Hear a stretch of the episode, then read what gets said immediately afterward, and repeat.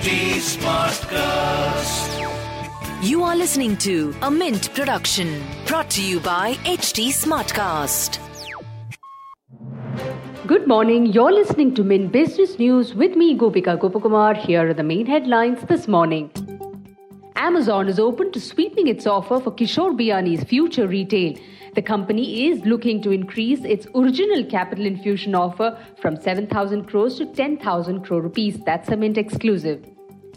American private equity firms Cerberus Capital and JC Flowers and Company have submitted competing binding bids to buy a majority stake in Yes Bank's proposed asset reconstruction company. Two other shortlisted US firms, Oaktree Capital and Apollo Global Management, have withdrawn from the race to set up the ARC to house the private lenders' bad loans of more than 54,000 crore rupees. That's again a Mint exclusive.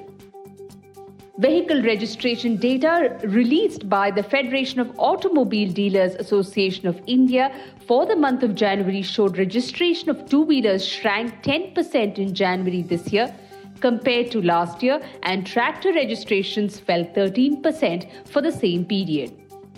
Capital markets regulator SEBI has revised the format for abridged prospectus to further simplify, provide greater detail and consistency in the disclosure on the front page of the offer document. Hero FinCorp has raised 2,000 crore rupees in growth capital from American private equity major Apollo Management and Hero MotoCorp Apollo Global Management has committed 937 crore rupees through its hybrid value fund, while the parent Hero MotoCorp infused 700 crore rupees. As part of the transaction, Apollo will pick up a 9 to 11% stake in the NBFC. Adani Wilmar will make its market debut today, and the issue price is expected to be at 230 rupees per share. TVS Motors said its consolidated net profit declined 18% to 236 crore rupees for the third quarter on account of lower two-wheeler sales. Jindal Stainless said its December quarter consolidated profit rose nearly three times to 441 crore rupees. GlaxoSmithKline Pharmaceuticals reported a 3% decline in consolidated net profit to 150 crore rupees again in the third quarter. Moving on to markets, Asian stocks and US equity futures rose on Tuesday. Indian indices may witness a negative start.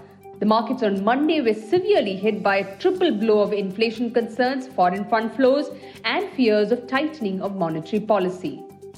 The US market ended down in a choppy trading session on Monday as Wall Street indices digested mixed quarterly results.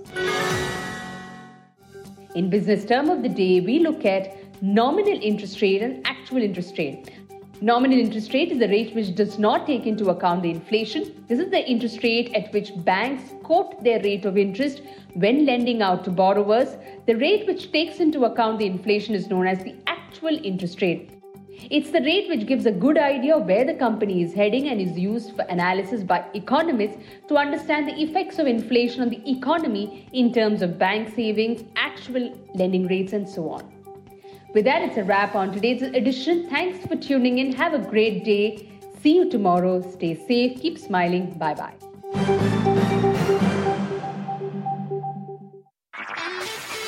This was a Mint production brought to you by HT Smartcast. HT Smartcast.